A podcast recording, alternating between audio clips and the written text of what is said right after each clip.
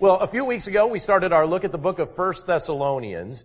And uh, several months ago, when I put out online uh, just a, a, question related to certain things that people are curious about in the Bible, uh, because I was planning out my preaching schedule for this year, one of the things that came up as a curiosity question was the rapture, an event called the rapture. And as we're at 1 Thessalonians chapter 4 today, we're starting at verse 13. This is the portion of Scripture, this is the primary portion of Scripture that people are talking about when they discuss the rapture. Now, if you have no idea what the rapture is, I'll reference uh, what it is in, in specific detail in just a few moments. But this is a portion of scripture that a lot of people have questions about, and so I was looking forward to having the opportunity to get to this, this portion of the book as we've been working our way through the book, a section at a time. So if you would take your Bibles and turn with me to 1 Thessalonians 4, we're going to pick up at verse 13, and I'm just going to read down to verse 18. 1 Thessalonians 4, starting with verse 13. This is what it says. But we do not want you to be uninformed, brothers, about those who are asleep, that you may not grieve as others do who have no hope.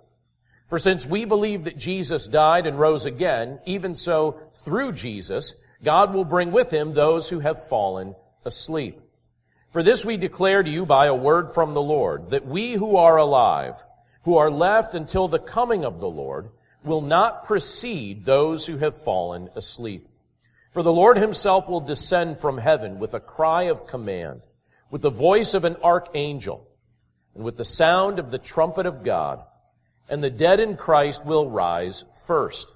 Then we who are alive, who are left, will be caught up together with them in the clouds to meet the Lord in the air. And so we will always be with the Lord. Therefore, encourage one another with these words. Let's pray. Lord, we're grateful for the privilege that it is to be able to take a look at this portion of your word together today. We thank you, Lord, for each person that's, that's with us today under the hearing of your word. And Lord, we pray that you'd speak to our minds and that you'd speak to our hearts and that you'd help us to understand these things with clarity. We pray that you'd help us to understand these, the, the greater point of what you're trying to communicate here through the apostle Paul. And we pray, Lord, that our hearts would be encouraged to follow you in the midst of all circumstances or whatever may come our way.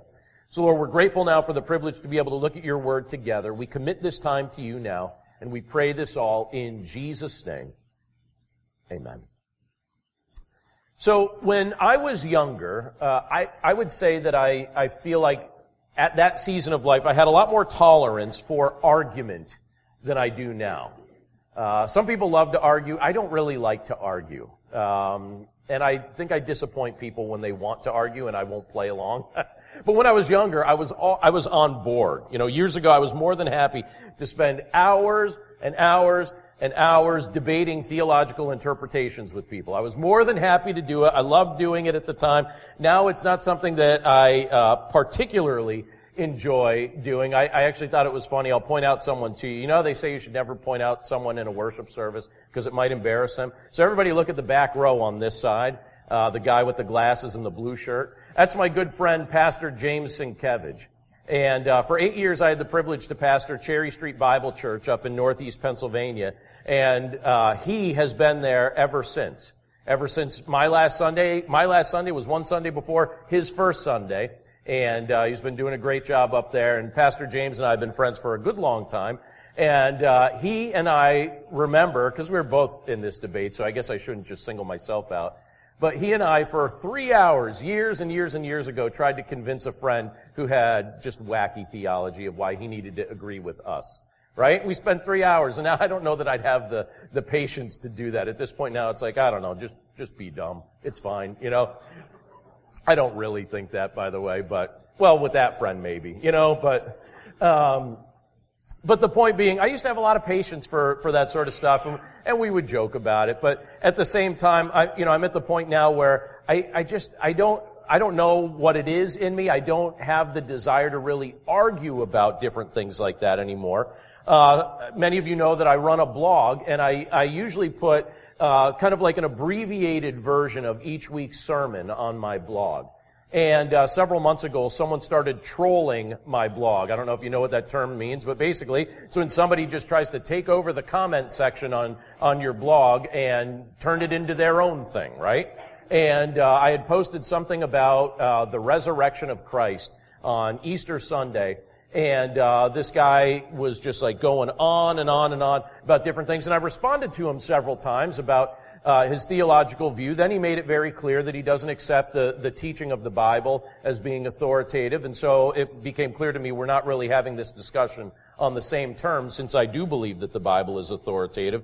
And uh, he was convinced of, my, of his perspective. I was convinced of my perspective. And eventually I decided I'm not going to go back and forth about this forever because I think you just want to argue for the sake of arguing. And I truly don't have time for that. But even those who accept the authority of Scripture, so let's say that's a baseline, and I don't know where you're at with that, if you accept the authority of Scripture or not. I do. But, um, but let's, uh, let me make the assumption that we all uh, accept the authority of Scripture. Even in contexts like that, well-meaning believers could at times get in heated debates over certain theological distinctives. And I mention that because one of those hot topics is what's brought up here in 1 Thessalonians chapter 4. This is one of those hot topic issues. In this passage, we read about an, a, we, we read a description here of an event that we typically refer to as the rapture. Now, quick show of hands is, uh, just real quick, have you ever heard of the theological term, the rapture? Are you familiar with that? Just real quick. Okay. So, many of us, right? Most of us. The rapture is the carrying away of believers into the air to meet the Lord Jesus Christ.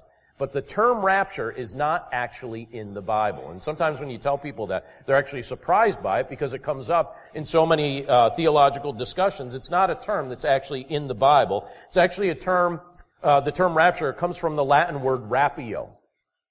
And uh, in Latin, the word rapio, it means to catch up, or it means to take away, right?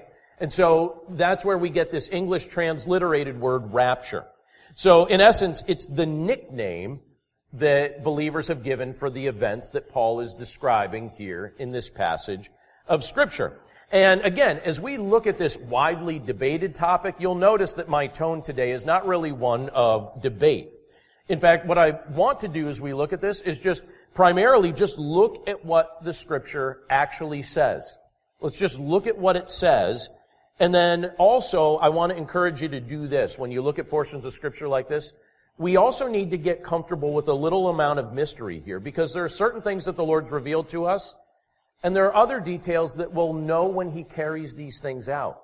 He hasn't given us every last detail. And so sometimes what believers in a well-meaning way end up debating are the things that we think are logical deductions based on what we do know. We think, well then of course that must mean this and it must mean this.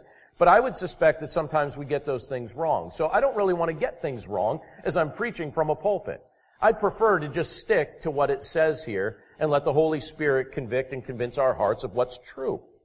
And in addition to that, as we're doing that, right, because we're going to get to that particularly in the second half of today's message, I want us to also understand and examine the matters that Paul was trying to clarify for the church about the nature of what God has in store for those who have genuine faith in Jesus Christ. So actually, as Paul starts off this section, you'll notice that he begins so by uh, addressing a common problem. And the common problem that he begins here by addressing is the problem of grief or grieving. And one of the things that he makes emphasis of here when we start with verse 13, and I'll reread this in a second, is that believers in Christ grieve in a different way. Believers in Christ grieve in a different way. Let me reread verse 13. It says this. But we do not want you to be uninformed, brothers, about those who are asleep. And by the way, you realize that when it's saying asleep, it's the same way we use the term passed away. You know, if someone's asleep in this context, it's someone that's passed away, someone that has died. So he says, but we do not want you to be uninformed, brothers, about those who are asleep, that you may not grieve as others do, who have no hope. He's talking about this fact that believers grieve in a different way. Now, put yourself in the context that this was being written. I think that's wise for us to do. Imagine you lived right then, during those years, right after the crucifixion and resurrection of Christ. What do you think it would have been like to be a believer during that season of history? What do you think that would have been like? Jesus declared to his followers that the day was coming when he would return. And they weren't told exactly when it would be, but they were encouraged to prepare for his return to happen at any time. You know, it could happen at any time. That's what he made it, made abundantly clear during the course of his earthly ministry. Now, I'm guessing that if I personally lived during that era, I would have expected Jesus to return pretty soon after he ascended into heaven. I would have been among the people that thought he's probably not going to take all that long. I think I would have been surprised to discover that, you know, uh, two millennia later, that there'd be a group of people discussing these portions of scripture on the other side of the world. I would think that this would all be done by that point. But it seems clear that the, the Thessalonian believers, that they genuinely believed that Christ could return at any moment. That's one of the things you start to pick up as you go through Paul's letters to them. I think they were also of the opinion that Christ's return was going to be during their lifetime. I think that they thought that they would see that with their own eyes during that particular era. And I, I also imagine that that belief probably caused them to experience some concern for their brothers and sisters in Christ who passed away before they had the chance to see Christ's return. I think they were wondering about these things and debating these things, and some of that prompted Paul to give very specific details as we get into this portion of his letter to the Thessalonians. But I think that the Thessalonian church was probably worried that those who had passed away already maybe missed out on something, that they missed out on what Jesus had in store. So Paul gives some specifics here. Now, I imagine that these, by the way, are the same kinds of questions that we would probably be debating too if we didn't have access to the completed Bible. You know, here we are in our era. We have access to the completed Bible. At this point, it wasn't completed yet. These words were still being written down. But when people I love pass away, and we just had a family funeral this past week, uh, so, you know, I was um, grieving with family. And when people we love pass away, I can't help but think about what they're seeing. I can't help but think about what they're experiencing. You know, what's it like for them right now? I, I'm familiar with what it was like before they took their last breath. But then after they took that last breath and now they're in the presence of the Lord, what are they seeing? What are they experiencing? I think it's natural to desire, you know, if you love people, you desire that they experience comfort, that they experience healing, that they experience protection in the arms of God. But again, since we haven't, since we haven't witnessed those heavenly things with our own eyes yet, the things that the Lord has in store for us, we haven't seen these things with our own eyes, we're dependent on what scripture reveals to us to help us understand these things. So our curiosities are, are, are answered or met in what the Lord's revealed in His Word. And so here you have the Apostle Paul trying to comfort the Thessalonians with some information that apparently, as they're young Christians, they would not have necessarily been aware of yet. So he wants to teach them these things. And he told them he did not want them to be, the word he uses is uninformed. You know, I don't want you to be uninformed about those who had died. He didn't want them to grieve as if there was no hope for believers after our time on earth is complete. He wanted to remind them that as believers who have hope, we grieve in a different way. We grieve with hope. That is something we need to be well aware of because I'm certain that if, if you live long enough, you're going to experience many seasons of grief in your life. And some of the, the most difficult psychological problems that people begin to experience in their life, sometimes they come back to not grieving properly or not allowing themselves to grieve. Many of you have probably gone through seasons where you've really fought allowing yourself to grieve. Uh, there are plenty of people that I know that have been living in denial for decades over things that they should just let themselves grieve it. Just let yourself grieve it. Grieve it with hope, but let yourself experience the grief. And when we grieve, we do so knowing that the Lord has good things in store for those who love Him. So that's the baseline of what Paul starts this section off with. But then he, he segues here. He transitions a little bit and he starts to explain some details. And one of the things that he gets into the details here is he tells us, you know, so we do this with Christ in mind. We're thinking what Jesus had just experienced not too terribly long before these things were written. And he wants them to understand and wants us to understand that believers will also experience a resurrection. Look at what he says in verse 14. He says, For since we believe that Jesus died and rose again, even so, through Jesus, God will bring with him those who have fallen asleep. Now, when you're reading through the scriptures, if you're reading from Genesis all the way through Revelation, you'll come across several key events, and it becomes very obvious that these are key events in God's plan for humanity. You'll find verses related to the creation of the world. You'll find verses related to the fall of mankind, when mankind fell into sin. You'll find verses related to the birth of Christ. You'll find verses related to the crucifixion of Christ. But the event that our faith hinges on is the resurrection of Christ. Because Christ rose from death, he was proven to be exactly who he said he was. He is the sinless Son of God who atoned for our sin, who defeated Satan and death, and he promises that we too are going to experience a resurrection like his. That is a great promise. That's something that I'm very happy that the Lord has assured us is coming our way. That's something the Lord has in store for those of us who know him. And as Paul was uh, uh, attempting here to explain the details of what happens to believers after they experience death, he wanted to, to make certain that the church understood. He wanted to make it clear that the resurrection of Christ guarantees a resurrection for those who are united to Christ by faith. Scripture refers to us as being in Christ. We are united to Christ by faith. And as Christ experienced resurrection, so too will those who are united to Christ also experience resurrection. Scripture also refers to us as the body of Christ. And Christ's resurrection is a forepicture, a foretaste of what's in store for us through faith in Him. So that means that if you have genuine faith in Jesus Christ, you have received His gift of salvation, you will be raised from death. You will be raised with a brand new, incorruptible body that's no longer subject to sin, it's no longer subject to disease. It's no longer subject to injury. It's no longer subject to death. I, I said to my wife this morning, I said, you know, last night I, I, went to bed with certain pains in my body after moving all the chairs from the carnival and being outside and all the things we were doing. I didn't even jump in the bounce houses, and yet I still felt uh, pain in my body last night as I went to bed after hosting that carnival yesterday here at the church. And, and then I woke up this morning and some of those pains were still there, and I thought if I slept, they would go away. So when I woke up this morning, I was like, why is my leg still hurting? I slept. It should go away, right? And we, we look at our, our, our current frail body and we realize how limited it really is. It's got so many limitations. It's subject to all sorts of things, disease, injury, death, but the new body will not be.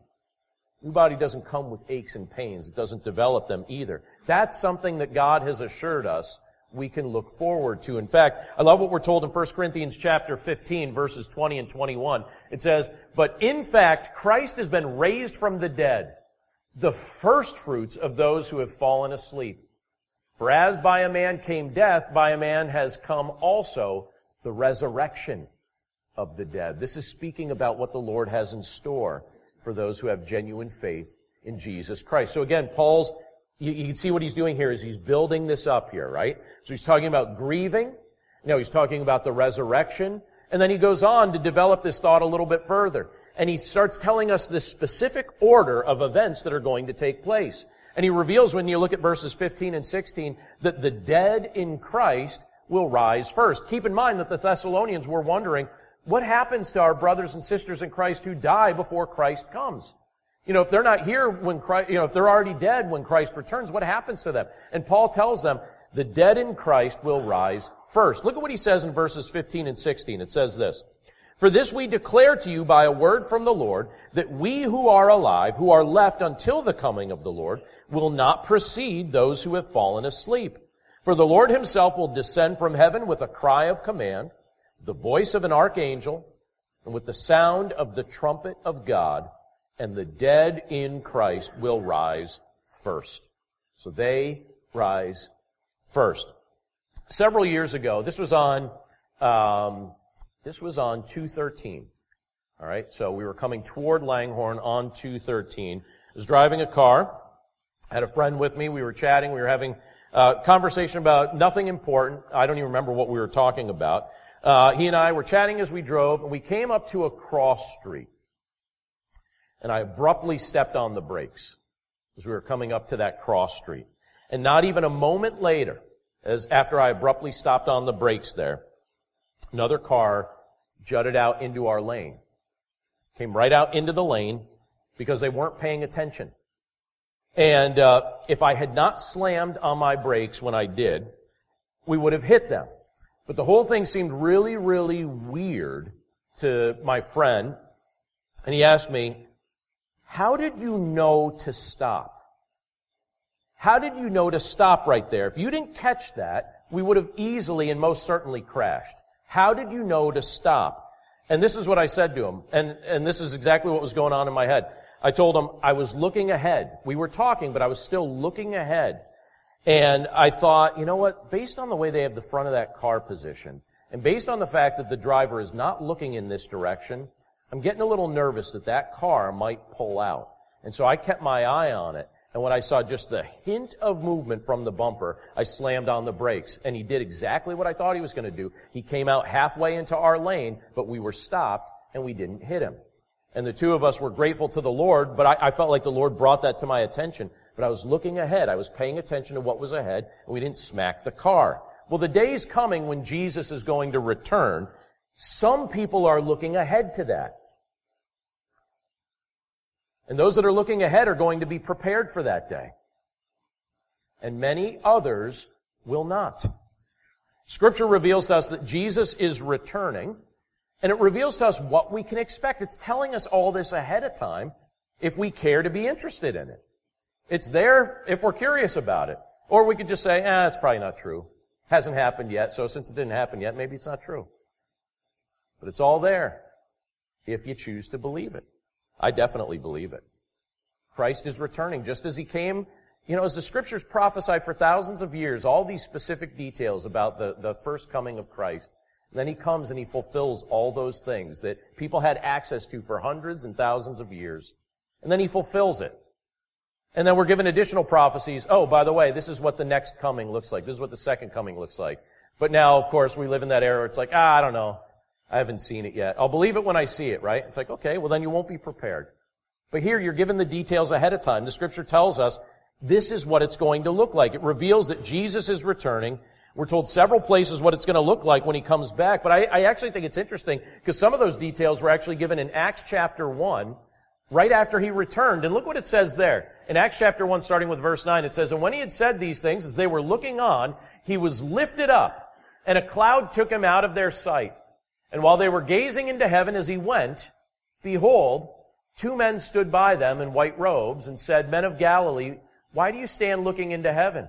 This Jesus who was taken up from you into heaven will come in the same way as you saw him go into heaven. He's going to come back in the same exact way. You don't need to stand there and stare. You're not going to miss it when he comes back. You know, it's kind of like, you know, yesterday we had all the helium balloons here, right? You ever lose a helium balloon and then just see how long you could follow it? That's how I picture the apostles in that moment. They're just looking. I still see him. There he is. That is ridiculously high. I hope he doesn't fall. and then you just, it's like, I can't see him anymore. Could you see him? I could still see him. Peter, you stop. Always, always with the I can do this. Always one and up somebody. And then you have, then you have the angel saying, hey guys, you can just carry about your business. You're not going to miss it. When he comes back, he's going to come back in the same way. You'll know. You'll know. Carry on. You don't have to just stand there forever, right? I wonder how long would they have just stood there, right? This was a favor to them. The angels are like, guys, carry on. 1 Thessalonians 4. You have the apostle Paul sharing these details about Christ's return. And we're told that Jesus, when he comes back, when the day comes, we're told that Jesus will descend from heaven.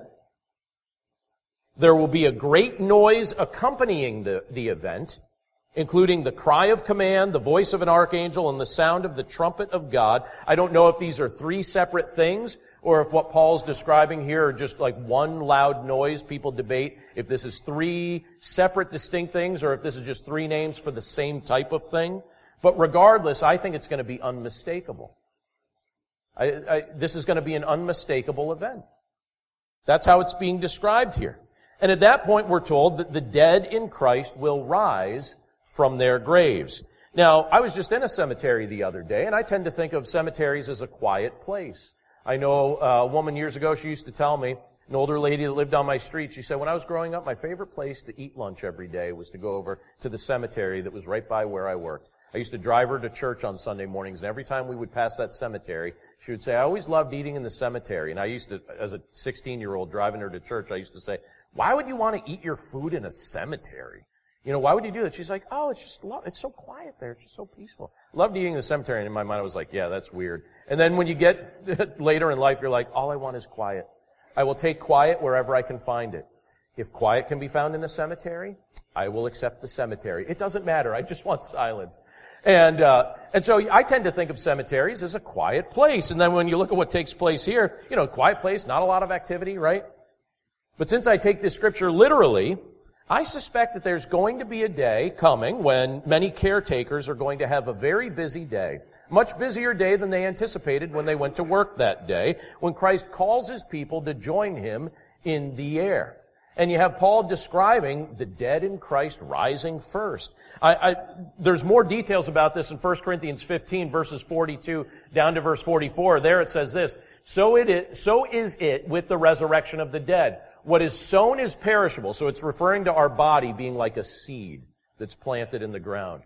What is sown is perishable. What is raised is imperishable. So the body that we currently have sown in the ground like a seed and then raised up imperishable, our new glorified body. What is sown is perishable, what is raised is imperishable. It is sown in dishonor, so it's subject to decay, it's subject to sin, it's subject to pain.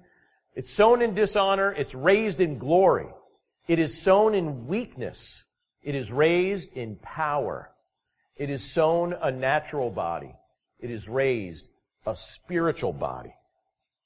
And so the scripture, you know, it, it reveals to us that these are things that the Lord has in store for us, and Paul was trying to explain this to the people in Thessalonica. But how about this? What if you're one of the people that's still alive when Christ returns?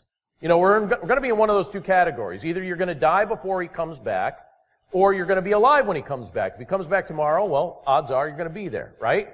So what about those that are still alive when Christ comes back? Well, the scripture tells us that the living will be caught up together with those that have died in Christ and will join them together in the air. Look what it says in verse 17. It says, Then we who are alive, who are left, will be caught up together with them in the clouds to meet the Lord in the air. And so we will always be with the Lord. So again, after the dead in Christ have been raised, those who are still living, the scripture reveals here, will be raptured, right? They'll be carried away. They'll be caught up together with them in the clouds. We'll meet up together with them in the air, and from that time forward, we will always be with the Lord, the scripture says. That's certainly something we should be looking forward to as we await that day. That's something I'm absolutely looking forward to. And by the way, if you're in Christ, you're going to experience it one way or another. Either your dead body is going to be raised an imperishable body, or your current body is going to be transformed in the process of meeting the Lord in the air. But one way or another, you're going to get to see these things if you know Christ. But here's where the debate tends to come in. There's actually several debates, but this is where people tend to debate this stuff. When will these things happen? Scripture tells us that it's going to happen, but does anyone here see, oh, it's going to happen on this day or this day or this day? All sorts of people make, try and make predictions about those things, and they're welcome to do that if they want to establish for the world that they're kooks, right? Um, because the scripture doesn't tell you those things on purpose. It's not telling you those things. So if you ever meet somebody that tells you exactly when it's going to be, you can just rest assured, you come back to this moment and say, you know what? I distinctly remember our pastor calling you a kook. You are insane. You're making stuff up because you want attention. But the scripture tells us this. You know, this is the, de- well, well, this is the debate, right? This is where, where people tend to debate. We debate when these things are going to happen. Not so much that they're going to happen. I know there's some debate, you know, from some camps, I guess, on that. But but more, it's more along the lines of when it's going to happen. And when we read through the book of Revelation, I don't know if you've ever read through that book. I'd encourage you to read it. First time you read it through, I'm sure there's going to be a lot of things that you kind of put question marks by, like, I don't know what that means, I don't know what that means. But it tells us that this earth is going to experience a time, uh, a seven year period of time referred to as a time of tribulation or the tribulation. And it's a time when divine judgment is going to be poured out upon this earth. And it's not going to be an enjoyable time to be living on this planet, but people question, will believers experience it? Or will Christ carry them away? Will Christ rapture them before it begins? This is where people start arguing these things. Now, there's three views on this subject, and I'll just give you a quick overview on it. The first view is this. It's, it's called a pre-tribulational rapture view. Right? Because it happens before the tribulation according to this view. So that seven year period of tribulation, the pre-tribulation rapture view teaches that Christ will rapture his church sometime before that tribulation begins. Uh, most of the pastors that I grew up with and most of the Bible teachers that I had in college held to that view. The, the, the, the church would be raptured prior to the tribulation. The mid-tribulational view teaches that Christ is going to rapture his church at the midpoint of the tribulation, because the Bible talks about the first three and a half years of, the, of that seven year period being bad, but then the second three and a half years being the great tribulation. And, um, and some people say, no, we think it's going to happen at the midpoint, that the rapture of the church happens at the midpoint. So that's the mid-tribulational view. And there's one other view, and the, the, the other view is the post-tribulational view that teaches that believers will remain on this earth during that full seven-year period of time, and then Christ will return to take them with him. So which view is correct? Let's fight. Right? Let's just argue. Right? Could you imagine how dumb that must sound to somebody that doesn't know Christ to hear Christians argue, well, I'm mid-trib and I'm post-trib and I'm pre-trib. It's like, nope, you're all morons. Every single one of you, right? That is not the point of looking at these views and discussing these things. That's not what the scripture's getting at when it starts to give us hints of these things. The idea is that your heart is pointed upward. That you understand that Christ is going to do these things in His time. When He decides. I am much less dogmatic about which view uh, like, we're gonna know. We're gonna know when it happens. Which view was 100% correct. And you know what I end up discovering? You know, when you look at what people were so certain of his first coming look, looking like and the theological camps that developed about what his first coming was gonna look like, you see that they got a lot of things right and some key things wrong that they became overly dogmatic about. So I've decided I'm not going to get overly dogmatic about things related to end times, or people talk about that, like the theological term is eschatological, right? The, the end time studies, right? I'm not going to get dogmatic about it. I don't feel like that's an issue I need to be dogmatic about. I would prefer to just look at what the scripture says and say, okay, this is what it clearly says. Here are some possible deductions you can make from that, but I'm not, like, they're secondary issues. The main issue is that Christ is coming back for his church. The secondary issue, in my mind at least, is whether or not it happens at this exact spot or this exact spot or this exact spot. He didn't overly specify. So again, regardless of whichever view you think is correct, I don't think it's fruitful to argue about those things. But I do feel grateful to know that the Lord has good things in store for us who are united to Christ. We have the privilege of living with Him forever. That's what the scripture's getting at. That's the bigger point, right? Living with Him forever. It's a genuine blessing that does not change or doesn't get altered because of your eschatological view. And there's one other thing that the apostle Paul brings up for us here that I think is hyper important, and that's this. Encourage one another with this truth. Don't argue with each other about this. Encourage one another with this truth. We do the exact opposite of what the very portion of scripture that's speaking about the, these events tells us to do. It started so many debates and so many arguments, and Paul says, encourage one another with this truth. It's like, I don't know how to do that. That sounds hard. So I'm more familiar with arguing, so I think I will do that, right? But it says in verse 18, therefore encourage one another with these words. So Paul's desire was that believers learn this truth, that they teach it to one another, that they encourage one another with these, eh, with these specific words. And again, we're called to remind one another of the hope that we have in Christ, whether we're presently in the season of grief, whether we're right now in a season of sorrow, whether right now we're, we're in a season of adversity, whatever season you're in, or whether everything seems smooth and fine. The point is, regardless, Jesus hasn't forgotten you. He's coming back for you. He's going to transform you, and you're going to be with Him forever. Incorruptible with power that He shares with you. That encourages my heart because there's a lot of difficult things that the Lord's asked me to go through during the course of my life. And I know that there's going to be more difficult things if He allows me to live. There'll be more things that come my way. So I want my heart encouraged with the hope of what comes next because it supersedes all the things that I have to deal with in the present. These things last for a moment. But look at what we have to look forward to.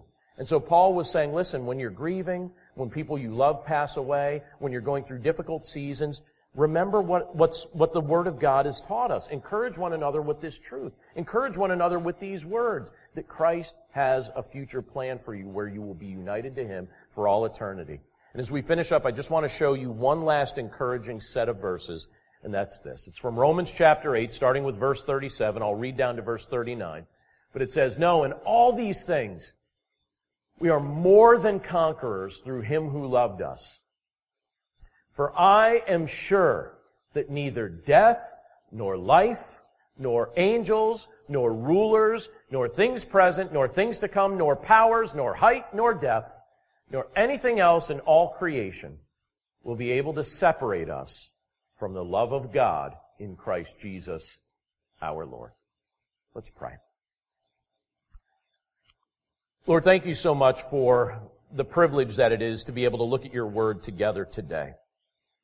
Lord, we're grateful for it. We're thankful for it. We're, we're grateful for the things that you reveal to us about what you have in store. Lord, we pray that as we look at these things, that we wouldn't that we wouldn't use them as a as an excuse to argue or try and debate or try and one up somebody else or try and necessarily um, in an argumentative way necessarily persuade, try and persuade somebody about a secondary issue of theology. Lord, there are more important things that you've called us to do with our lives. And at the same time, it is valuable to look at these things and to, to wrestle with them, but we can do so in a way where we still come back to the encouragement that you've given us through them. And Lord, I know that at least for me, there are so many times that I, I really feel like I, I just kind of missed that point feel like I was just looking at this as a way that I could maybe try and win an argument or win a debate and uh, just become more dogmatic or more certain about a secondary view. And Lord, I'm grateful that over the course of my life that you've, you've toned that down for me. And I feel like one of the things that you've been teaching me is just to, to notice the bigger point of what you're trying to communicate. And so Lord, I pray that that's something that you'd help each of us with as we wrestle with these things. We're just so grateful for the fact that you have a future and a hope in store for us. Lord, we know we don't deserve that. We know that so many of us have spent just many, many years either ignoring you, pretending like you don't matter, thinking that, that you're just kind of a, an afterthought in our mind, and going about life basically just living for our own comfort or our own entertainment, and really not thinking much about you. And then we look at all the good things that you've done for us and all the good things that you have in store for those who know you through your Son, Jesus Christ. And it has us scratching our heads thinking, why don't I think about these things more? Why doesn't this matter to me more? So Lord, I pray that this would matter to each of us, that you'd help us to start seeing with your eyes, that we would see what's ahead, that we wouldn't just be people who just get all caught up in a moment and forget that there's things up ahead that we need to be paying attention to. Lord, help us to be prepared for that day. Lord, I don't know where everyone's heart is right now, but I pray that if there be any of us who as of yet do not know you through your Son, that today would be the day that they place their faith in your Son, Jesus Christ, and experience his free gift of salvation and begin looking toward the future with hope, with joy, recognizing that you have good, good things in store for your children. Thank you, Lord, for counting us as part of your family through your Son. Thank you for uniting us with your Son. Thank you for the resurrection that you promised us we will enjoy because of our relationship with your Son.